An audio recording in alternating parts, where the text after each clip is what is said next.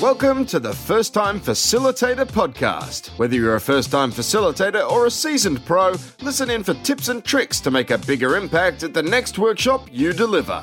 And now, your host, She is loving Superstore on Netflix. Leanne Hughes.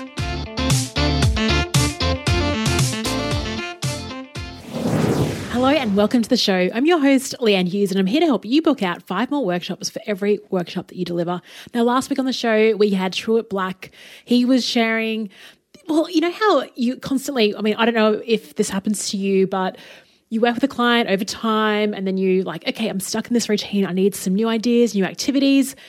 I, am sure that that hits you as well. Uh, shares how he gets inspired to create new activities for his workshops. So tune into that one if you haven't already. Um, this week, I'm joined by a return visitor, a return guest. Her name is Deborah Zahn, and she's from the craft of consulting. Now, this is a very special interview because I am joined by a bunch of incredible co-hosts today who are members of the Booked Out Facilitator program. So we have some really just incredible interview questions from Yoka Van Dam, Shah, Deanne Gagnon, Rose Allett.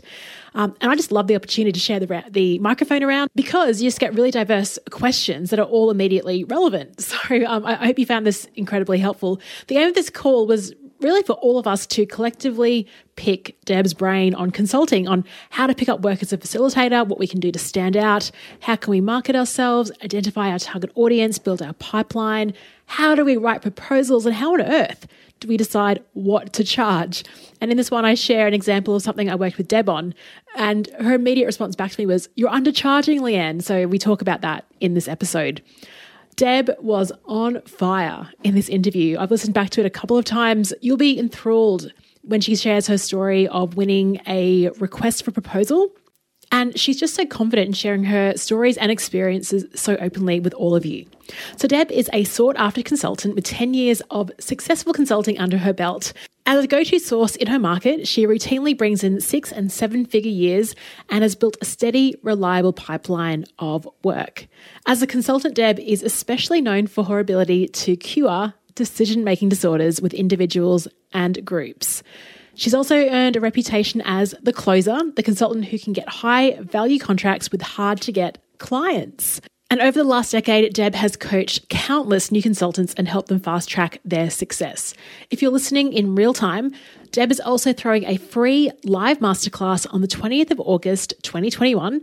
Details on that are linked in the show notes for this one, or you can check out her website at craftofconsulting.com. By the way, that site is worth checking out anyway. She has incredible templates, worksheets, and an awesome blog to help you along as well. Deb is also the host of the Craft of Consulting podcast. I was a guest on there actually. I'll put a link to that in the show notes, but it's all about getting consultants to share their strategies and insights for building their businesses and delighting their clients. Don't forget to reach out to Deb to say hey. And of course, you can continue the conversation when the podcast is over by joining our community of over 1,500 facilitators from all over the world in the Flipchart Facebook group.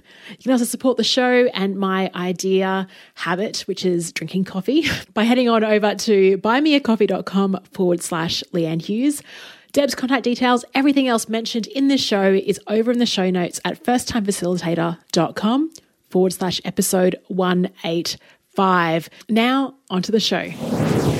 I'm really pumped to welcome on to the First Time Facilitator podcast today. I've got a very special guest in Deb Zahn. Hey, Deb, thanks for joining us. Thank you. Great to be here. And I've also got a panel of amazing facilitators that are joining us today in a group podcast conversation. So, Deb, I might just start off. We're really focusing this conversation. It's kind of like a follow up to the one that we had previously, where you spoke about you've come out from corporate work, you still do the corporate work, but you also help new consultants grow their business.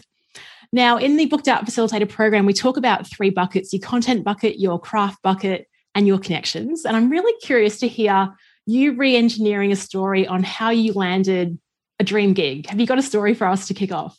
I do indeed. And I'm bringing up the big guns for this one because I want to inspire you of you know, uh, first of all, I think those are three really great ones, and the interplay between them really can nail getting a client versus not getting a client. So, this one, I'm going to highlight the thought leadership because it was actually a group of folks that we were talking to, myself and a few other folks who didn't know us.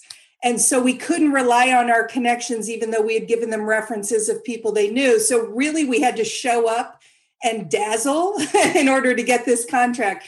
And to give you a sense of what was on the line, it was a $1.2 million contract with a state. I thought that might get attention. It was with a, a, state in the United States, and they were looking to hire a small group of folks to help them implement an initiative that they got a whole bunch of federal money for. And one of the biggest pieces of it was what they called stakeholder engagement. So their expectation is that whoever they gave the award to was going to go around the state and facilitate multiple groups and it would be workshops and it would be facilitated discussion, it would be listening sessions, it could be a whole bunch of different things. But what they wanted is at the end of it, that whatever was going to be designed would have the fingerprints of people all around the state. And it was really high stakes because they had an advocacy community that was reasonably very vocal about the state just bullying everybody and pushing them around and they wanted this to be done differently. So the stakes were enormously high and they were only looking for folks who could actually do that.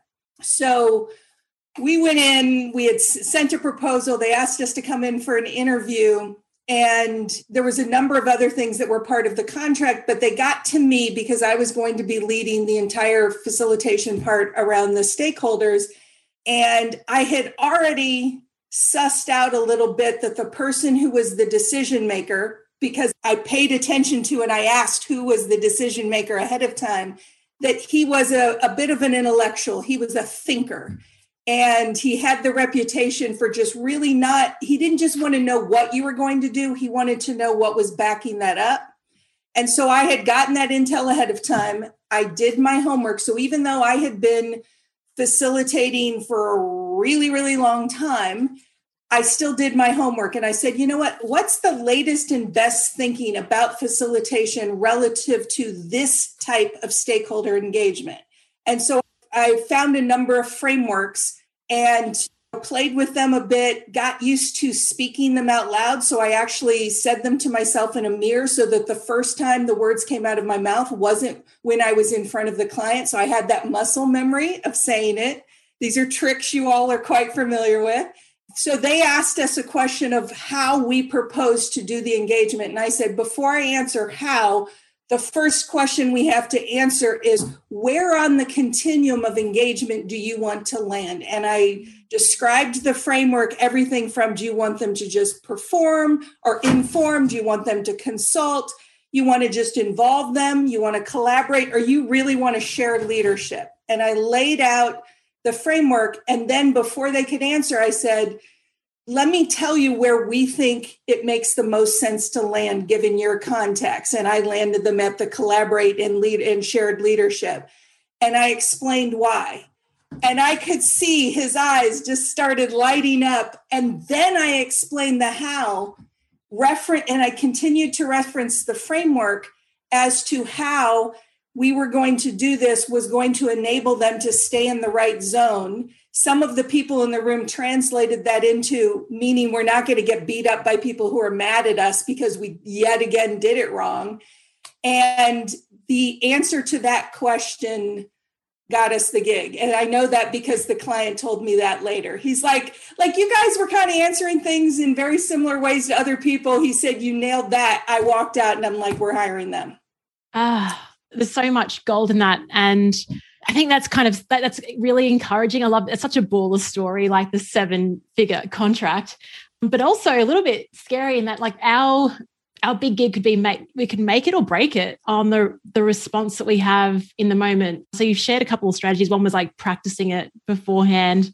The other thing that I liked was that you didn't accept the question. The question was straight away like, how would you do it? And you actually took it a level above. Yes. Brought in your the framework and then the solution was like, well, we need to buy into that, that framework. That's gold. Thank you for sharing that. Well, actually, pass, if I could oh, sorry, say one one little thing about that is again, it's reading the room. We were, I think, the third or fourth folks that they were talking to that day. So as soon as I heard them ask that question, I knew that everybody had answered that question exactly as it was stated. So one way to differentiate ourselves was to give them something no one else was giving them. And that was a cue that probably everybody had just said, oh, here's how we're going to do it. So I guess my uptake would be, well, I guess my lesson learned would be never accept the question, like just try and divert, like every great politician. So let's just study up the politicians right. in the world. Uh, I might pass to Yoka, who's got a, a few questions up her sleeve that really based as well. I know Yoka, you got a question around how Deb has built her pipeline of clients. I don't know if you wanted to ask that one. And just to the group as well, if you do have any follow up related to the, the, current topic of conversation, just raise your hand, pop it into chat, and we'll go to you as well. Over to you, Yoka. Hey, Deb, it's so awesome to have you here. Thanks for that gold dust. I'm Yoka van Dam. I'm calling in from South Africa, and I'm really focusing on building teams and leaders' confidence, helping them empower their voice. But I've also done a lot of work with sales teams, and they always want to know how do you build the pipeline, especially if they're starting from zero. And I think specifically for us as consultants, coaches, and trainers, that'd be really worthwhile to know. Generally, how I look at a pipeline is I look at it over time. So, what you do at the beginning isn't necessarily what you're going to do when you're midway through and, and then as you continue to operate. So, generally, my experience has been at the beginning, you're going to go with folks that are either in your network or the networks of the folks that are in your network. So, you're trying to get basically folks who are as warm as possible. So they know you, or they know you by reputation, or they know that there's somebody who respects you who, who they can be influenced by. And so, generally, what I have folks do at the beginning is to develop what I call because I, I, make hot sauce, so everything's related to that. So it's a hot list and a medium hot list. and I don't worry about the mild at the beginning. But the reason for that is, is I was actually working with a group of consultants who were starting from zero. And what they did is they took every single person they know in their network and they started trying to work that list but they didn't segment the list and they didn't prioritize those were, that were going to likely have the highest yield. So, what I have them do now, this assumes, by the way, that you've identified who your ideal clients are, you've identified your market and your niche, and you've figured out your value proposition. So now, if you know all of that, if you don't know all of that, then you can put anybody on a list and it's still going to be hard to get clients. But if you know that, then you look at the folks who are within your network and you segment them. And it's really simple to me. It's like the hot prospects are folks that I know that I can get a meeting with pretty easily. Like it's very simple as that. I know I can get in front of them. I know they know me or they know my reputation well enough that they'll be pleasantly predisposed to me when they're in front of me. And I know enough about them, often based on research, that they do things that I know I could likely help them with. They care about things that I suspect I can help them with. They're in a circumstance like a change in leadership, or they just brought something new to market, or whatever it is that tells me that they're probably in a point where they're having some pains and aspirations I might be able to help them with. That's my hot list, and that's who I work first because it's going to have a higher conversion rate. It's a smaller number, but it's going to have a higher conversion rate it is worth my extra time to pursue them because outreach takes a lot of time and I do direct outreach. It takes time, but these folks are worth it. The medium hot are just kind of a step down from there, which is I could probably get a meeting with them. They may not know me directly, but they know enough about me that they're going to be somewhat disposed to talk to me. And I maybe don't know everything about what's going on in their world, but I have some decent reason to believe that I might be able to help them. In your cases, as facilitators, you might know that they do workshops. So I have a client that I know loves retreats, like they're retreat junkies. And so that's really helpful to know that because that's in my bailiwick. That's the type of things that I can help them with. And those will be the folks that I also work at the same time because that could be a longer lead time to be able to get in front of them. So I do both of those lists simultaneously putting most of my effort into my hot prospects. that generally is what will generate sales at the beginning. Obviously, there's other things that go into actually booking that deal, but you have to pay attention to the mid and long game too. And that's really where the marketing and networking comes up. So that is where, when I started as a consultant, social media, I mean, when I started as a consultant, computers were kind of a thing, but it wasn't really the social marketing presence that I have now. I do encourage most new folks yes you have to build a presence where you start to build visibility recognition and get people to know like and trust you which i'm sure you've talked a whole bunch about before. That's basically trying to warm people up so that by the time you do actually contact them they are predisposed to want to talk to you and they recognize that you have some value. I generally personally do not do cold calls. I don't think they're bad. I think there is a decent way to do them. Most of the ways people do them are icky and gross. So if you do anything even mildly better, you will stand out. But I generally work on trying to warm folks up. And you can do things that you're very familiar with, like invite people to free webinars where they get real value, not the fake version where you promise them value. They don't quite get it, but they have to pay for the actual value. That destroys trust. But doing things where they get real value. I've sent people articles before that I knew they would care about. I've sent them opportunities before that I knew they would care about. I've asked clients that I've had, do you know anyone else who could use X, Y, and Z? And they invariably say, yeah. And I say, great Will you introduce me? And I tell you what, I'll write the email for you to make it easy. So I make it as easy as possible for everyone in my network to do what I'm asking them to do and to also do it a way that I know that it matches my value and it matches how I want to present in front of potentially new clients. So the short game is work your network, work your hot sauce. and then I would say from there, you got to think about the time it takes to actually start to warm up leads. And then once you start getting clients, that's when the repeat business and the referrals can then kick in. And at this point, the majority of my work comes from repeat business and referrals. So that was absolutely amazing. I I've made two pages of notes here, specifically on the hot sauce. But something that was really interesting was you were saying that if people don't even have their target audience defined, which was my second question, then they can't even start putting that list together. So I was actually coaching a client yesterday and we were also talking about market research. And I said to her, Well, I actually think you first need to determine your target audience before starting to talk to anyone. Yep. What would your guidelines be to determining target audience? Is there any um, help there?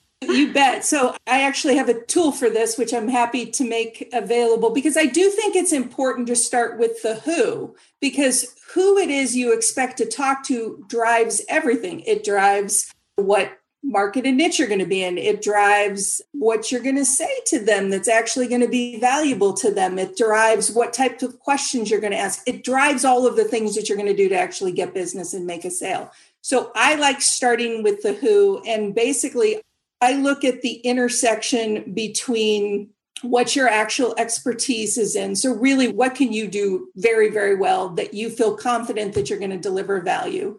I look for do you have results that you can brag about, even if it's not in your current career? Maybe it's from a past career, but you still have something that you can show up and say, yeah, that I was able to achieve X, Y, and Z. And then you look at I do include passion in there because if you're going to do all this work to get business, you darn well better want to get up in the out of bed for it when you finally do get it. And then putting together your expertise, your passion, your results, then you start to be able to figure out okay, what could that person look like? And this is where I do encourage folks to get a little creative and to invent a person. Now, when I was uh, defining my ideal client, I did a composite of, of people, but her name was Carol. And I gave her a name, and she had cats, of course. I basically went through and thought, and then I could figure out who is she? Is she the CEO? Is she the COO? Is she in charge of human resources? Is she in charge of the training department? Because the answer to that question is going to change who you approach and what you say to them and what value you describe to them. So then I get really detailed about okay, if she's the CEO, what's freaking her out right now? What's making her life harder? What is it that just is driving her crazy such that she would want to pay to fix it? what is or what are her aspirations that just would light her up and make her feel accomplished if these things were able to be accomplished for herself and within her company? So I get nitty gritty about who this person is because that becomes the basis by which I define my value proposition. And my value proposition is all based on how I help solve or alleviate those pains and how I help them achieve the things that they aspire to. And it's not enough to say I do that for a company because everybody in the company has different positions. Everybody worries about different things. A chief financial officer cares about really different things than a CEO who might be more interested in legacy than the immediate bottom line. So I have to know very precisely who I'm really targeting to be able to define a value proposition that resonates with that type of person specifically. And again, I have a tool for this that I'm happy to share. It's a free tool that I offer. That would be amazing. The the tool that I think I heard from Leanne originally was the empathy map, and I've used that many times that you see on um, Gamestorming. We've also like amazing that. tools and ideas.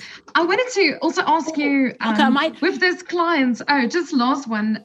I said oh, yeah, one more, then we'll she was working at a client and I was saying to her, can't you identify someone in the company you're working at who would be the ideal clients and maybe mirror them and actually identify what they are like? So that could also be an idea. I'm done, Leanne. that was a, a, comment, not a question. I love that. Thank you, Yoka. And I'm sure you got some more. So I just want to share the microphone around a bit. And of course, we've got time. We'll go back. Um, of course, Prina had a follow up question, Deb, to the example that you blew us away with right at the beginning. Prina, would you like to ask your question? Deb, hello. I am Prina and I'm based in Perth, Western Australia.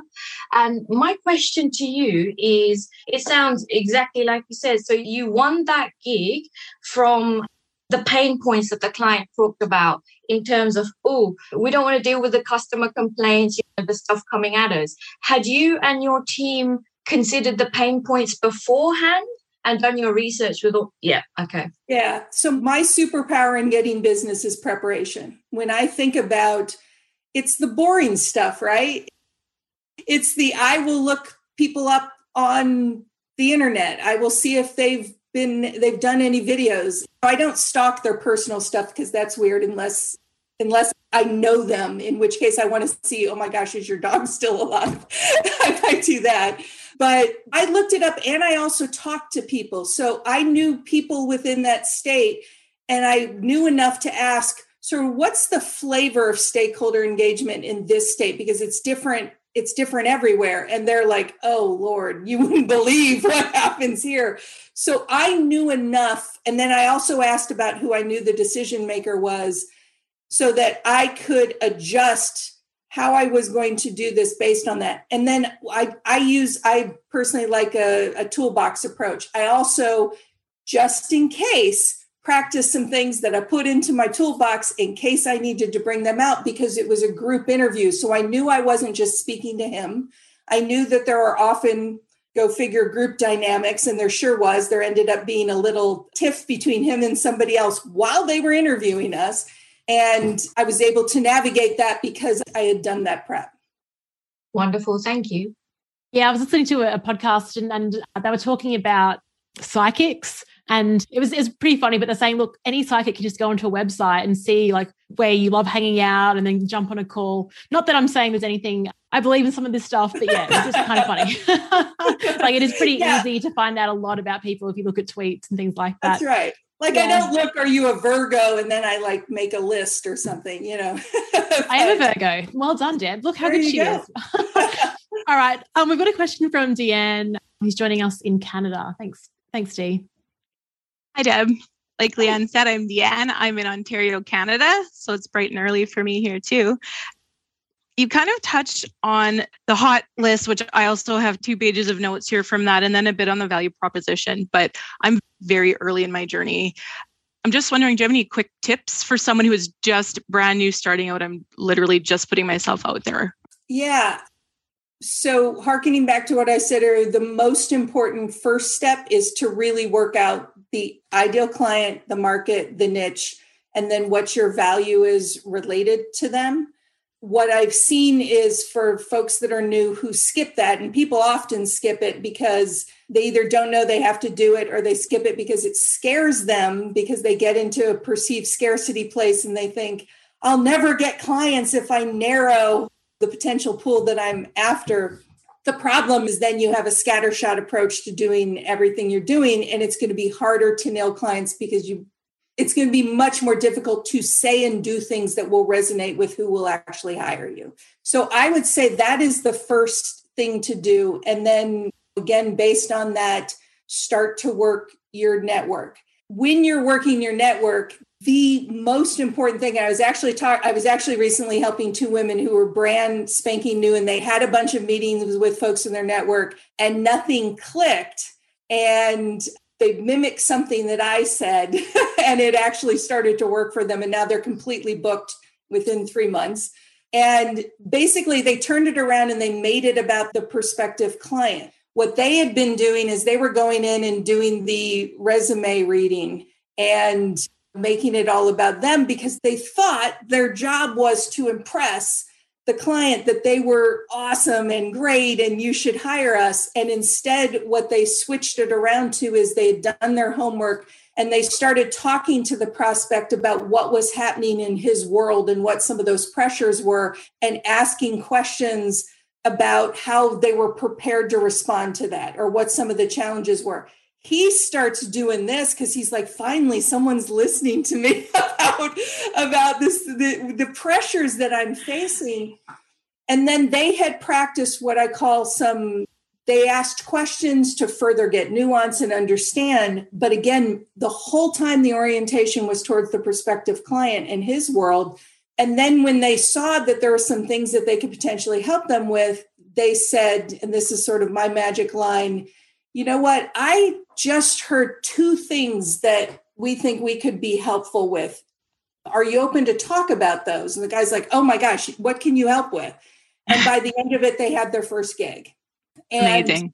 So that orientation is critical because so if, if you don't skip the first part, you figure out who you should be talking to and what they care about you are targeting the right people that are likely going to have the highest yield and then you're making it all about them that tends to be the winning combination. And the more you practice that at the beginning the better. That's amazing information. Thank you so much. Thanks deb. I do have a question from joe who submitted one but i just want to talk about get on this train of thought of first of all of actually not being so focused on yourself but on the how you can help someone else and you talk about your solutions. Hey, I've got two solutions for you. Majority of people in this group, myself for the first two years, my solution was always, we'll run a workshop. Okay, that was it. One solution. We are branded as facilitators, but we can do so much more. I think the power of facilitation is you, really rate it as like a key skill of any consultant.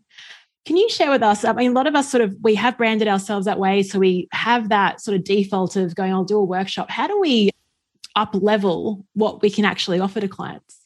Yeah, I'd say the first thing is don't start with the thing, start with the outcome.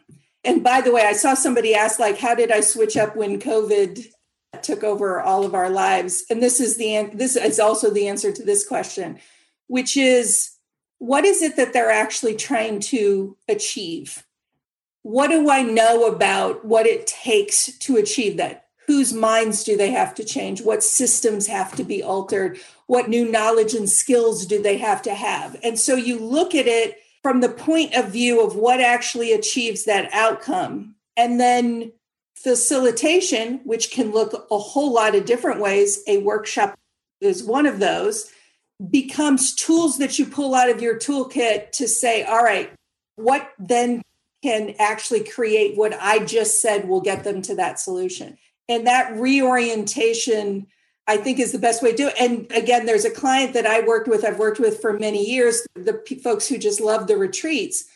I've actually told them they're not allowed to do any more retreats because it's not getting them the solution. And they feel like, like, oh man, just give me one, just just one. And we have completely switched up how we work with them because we've reoriented towards the outcome. And we basically said, here are the things that have been most successful in actually helping you achieve that. Don't worry, we'll do some fun stuff too. And we switched up how we did fun stuff, but we basically mixed it up because we stayed focused on the prize at the end, and that's the outcome they want. And I did the same thing during COVID where I said, yes, I facilitate, but I do other things what's the most helpful thing that people need right now? And then i will pick the what out of my toolkit. Yeah it's up to us as like the sort of trusted advisor or expert to then provide the methodology and use facilitation to underpin that as well in terms of well i mean just it's such a great tool right? Even stakeholder engagement change anytime you want to create some sort of transformation in an organization you're leaning on those facilitation skills. So thank you for sharing that. We've got words like profound coming up in chat. I love that Deb, you're going great. Do you need a drink of water or anything? We're just like throwing these questions at you. Just okay. forgive all the cats in the background. If anyone is on the east coast of the US and needs a cat, though, let me know. Okay, we'll put the call out. We'll have to get this podcast out soon. oh, there we go. Uh, so, Joe Alilovich in Perth asked this question. She says, We hear so much about the power of one, one ideal client, one topic of expertise, one offer, one price. Yet I find that thought leaders tend to have a number of different offers or they move from one to the next after a period of time. What are your thoughts on the power of one? And when do you recommend that a consultant moves to a new offer or to a new client? Yeah, I'm more in the camp of the power of one to help you get started. so I work with all kinds of different folks, but I didn't start getting my first clients until I focused down and I was afraid to do it because, again, I thought, oh my gosh, I'll never get enough business if I go too niche. But it helped me at the beginning. It helped me solidly figure out what I'm going to do. Then, as I got experience, it was much easier to expand. It was much easier. I started to get attention of folks who were in different sectors. And so it was easier to expand. So I don't have just one offer, and partly because I would get bored with that and I think my excitement matters. So it's okay to have more than one. But there are a certain number of things that I am hands down known for. And that helps me attract clients. So people know sort of the joke is I cure decision making disorders. So if there are groups of people who cannot come to agreement, you bring me in and I will help get them to agreement. That's the main type of facilitation I do. I do workshops, I do other things too. It's helpful to be known for that because other consultants, lawyers, other clients will say, Oh, you know what? This is a nightmare. Can we just bring Deb in? So that's helpful for me to attract business. But I prefer personally seeing what a client truly needs to get to the outcome they want and then to think about what can i do to help achieve that? And if i have gaps who do i want by my side to give them a complete solution?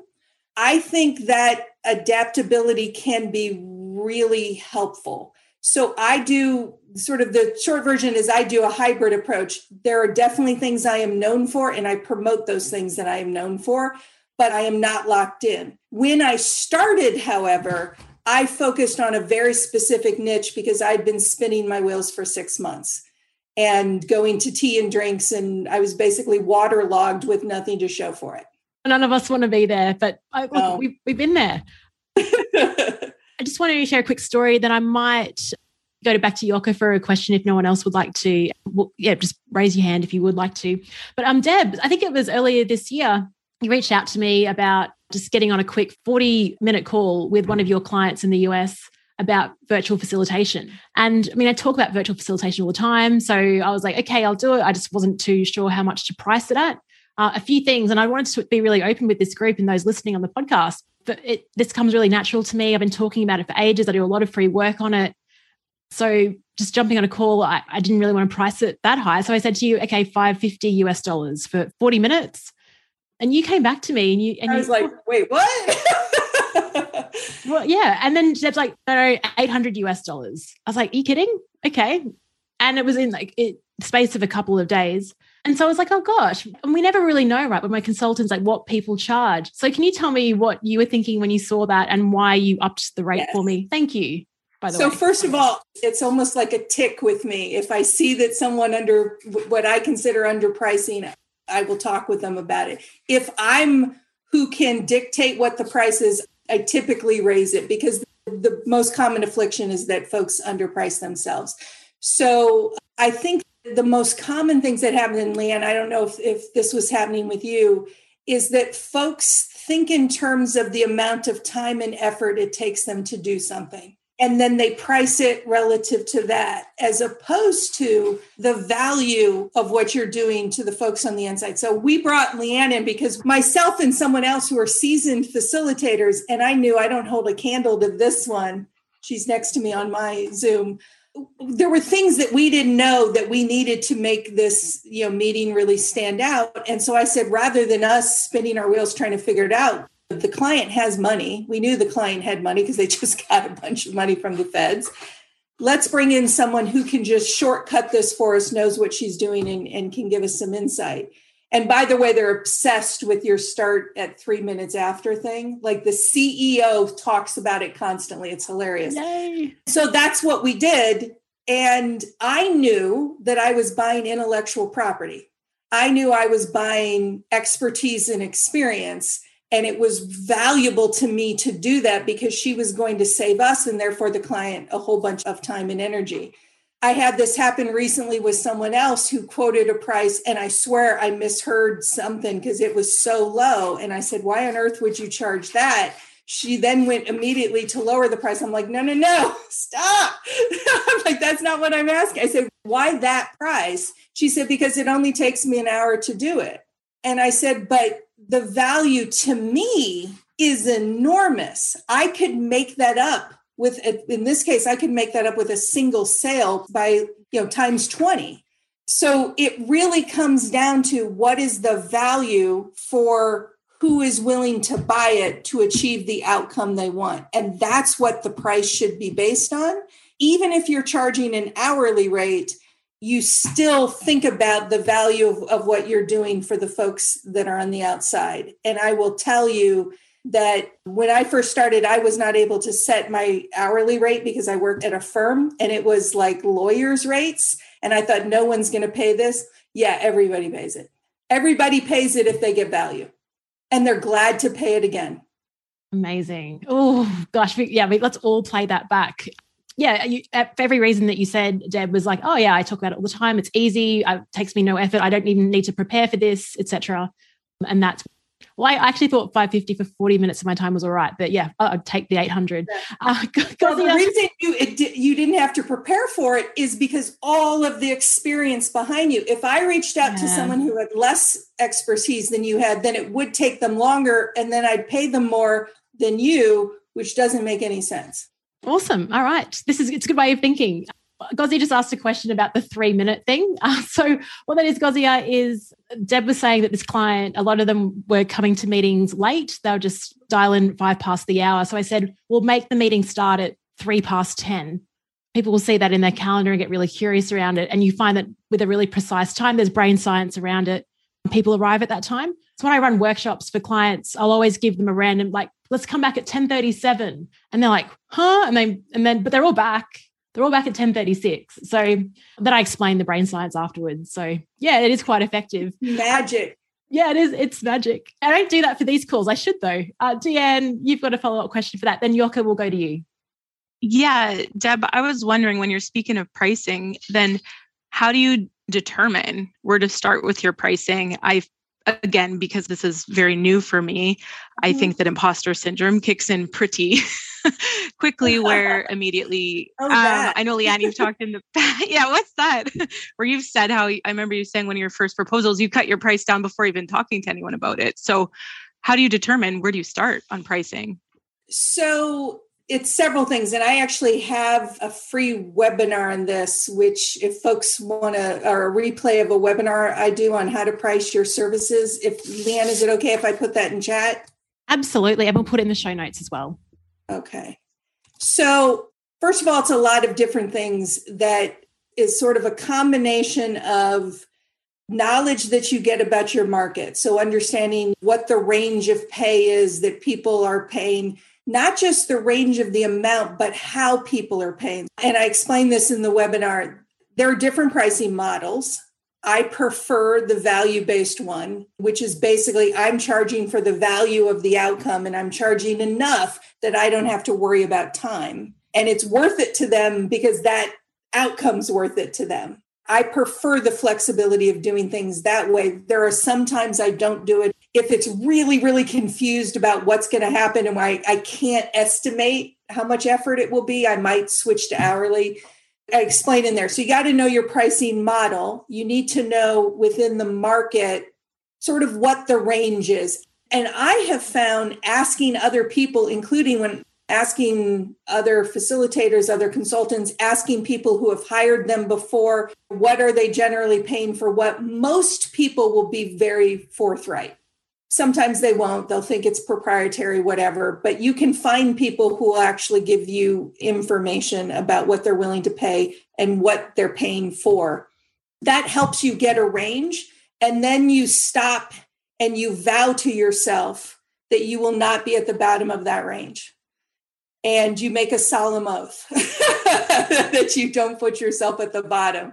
Because what happens is people think that they have to compete on price, and you're not competing on price, you're competing on value. So, as long as you believe that you can help clients achieve good outcomes that they care about, don't go below the middle because price communicates value. So, if you try and be the bargain basement consultant, even if you get hired, they will perceive that they got less value and they won't value you as much. So you want to make sure that you're not in the group that are trying to desperately get work based on price. But the other thing you want to do is you want to include your life in this, right? Because often what happens is people start to price things and then they're kind of working on their financial plan and then they click enter at one point and it says that they have to work 80 hours a day in order to make that outcome, exaggerating only slightly.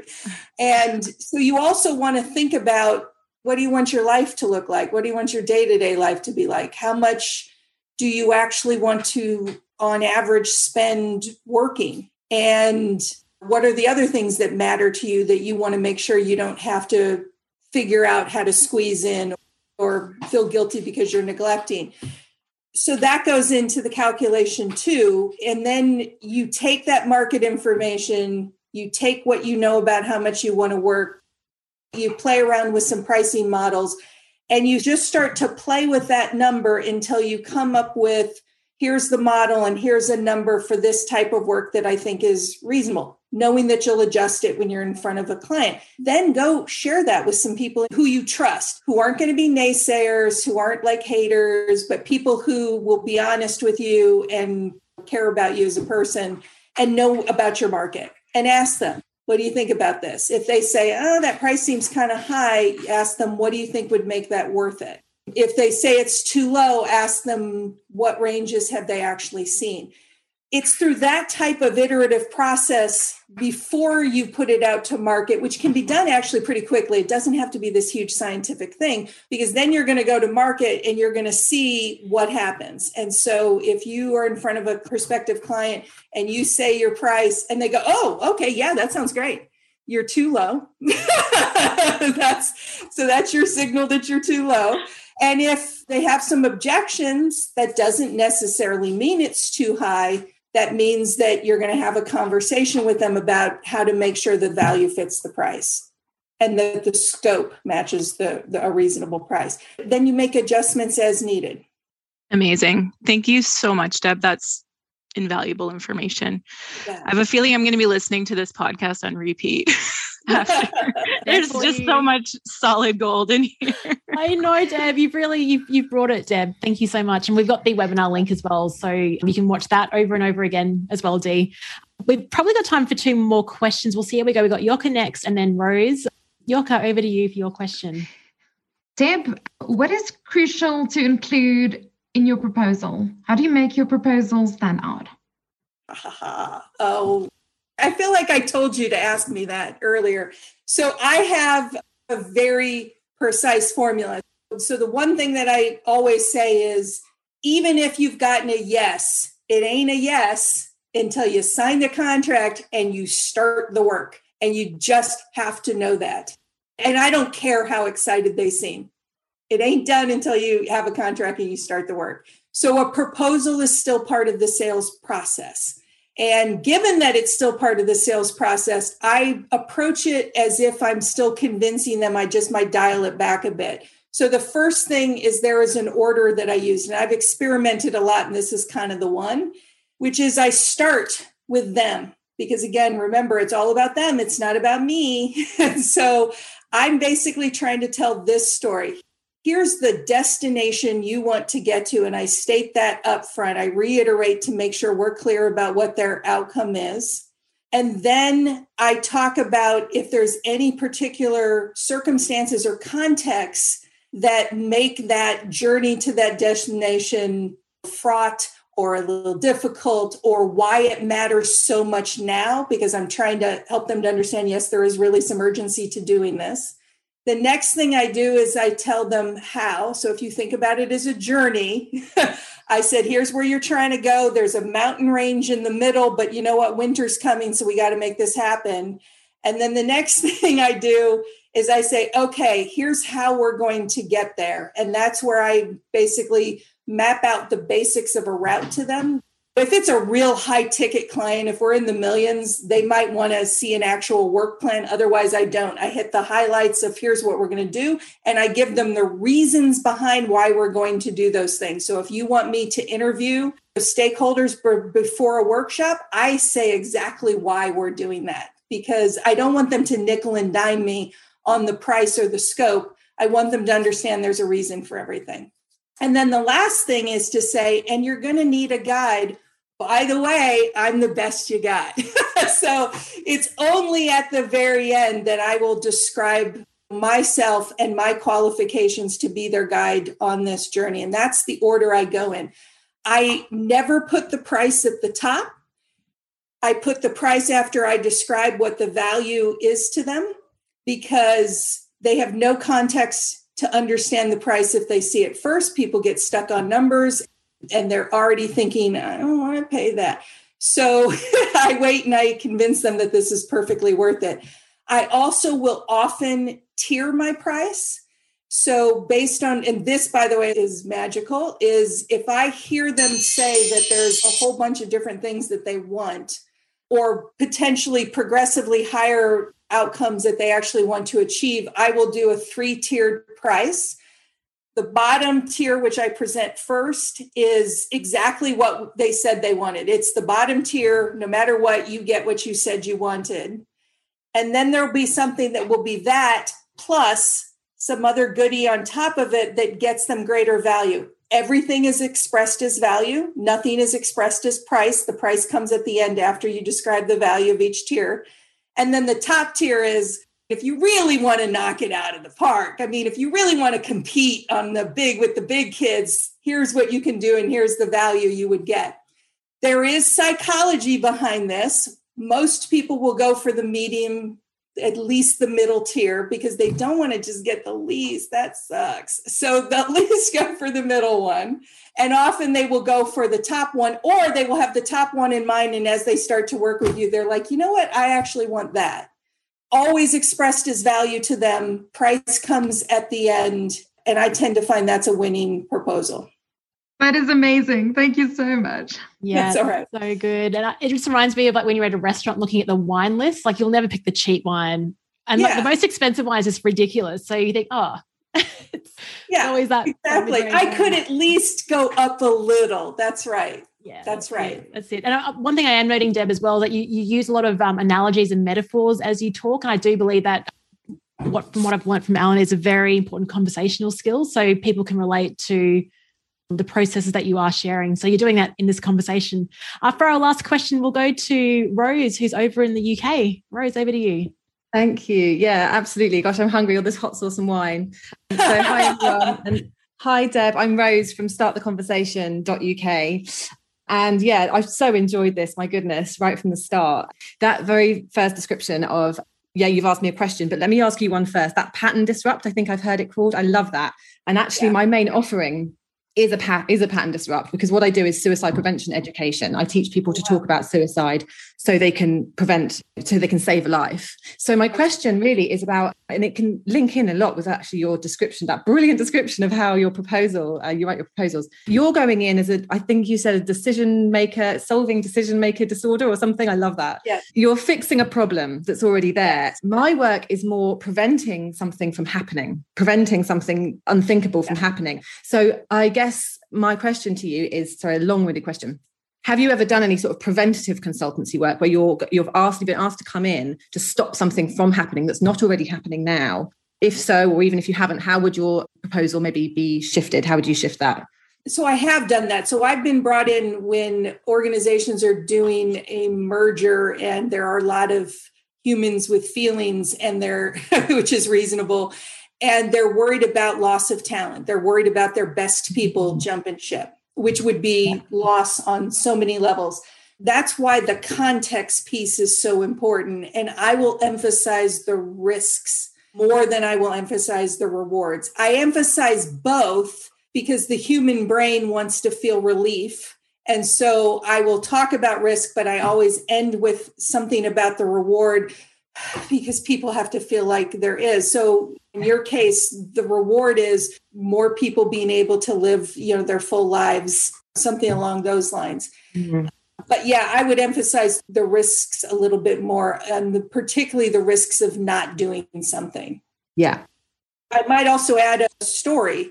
So, some of the things that I've helped clients with when they're applying to get money from other people is we will take what can often be dry technical stuff and we'll create a persona and we'll put we did this once with this guy named anton and anton had this situation and it brought it to life in a way that other things could not Thank you. That's brilliant. And I've already got stories in my head I could share. And I haven't even yeah. thought to put that into my pitch where I know that people have had conversations with colleagues and save their life and that empowerment that comes with it. And, and not to mention the life saved. So you could put some pull quotes on the side. So even if you have quotes about how this has saved a life, there's no reason in a proposal not to, I mean, add a picture if you're able to. If you're not, then at least put a quote on the side and visually they'll look to it because it looks different than the rest of the proposal.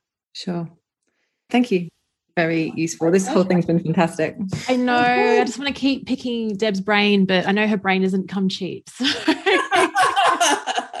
so we are so grateful for this. The fact that we are so lucky to be here asking, just firing you these questions, and for you to being so open and sharing your value, Deb and your experience and it's just an absolute blessing and and look deb really didn't even talk about social media this is sort of one thing i really want to talk about is that last week we spoke about keeping your foot in the 1990s and just doing things the old school way and, and having one-to-one relationships and conversations and a lot of us get distracted with all those uh, i'm the queen of distraction right with social media so it's wonderful to hear you just bringing it back to earth with how you have built your business and what you do today. So, Deb, if folks on this call and those listening would love to get in touch with you, see what you're up to, jump into one of your programs, can you please share where we can find you?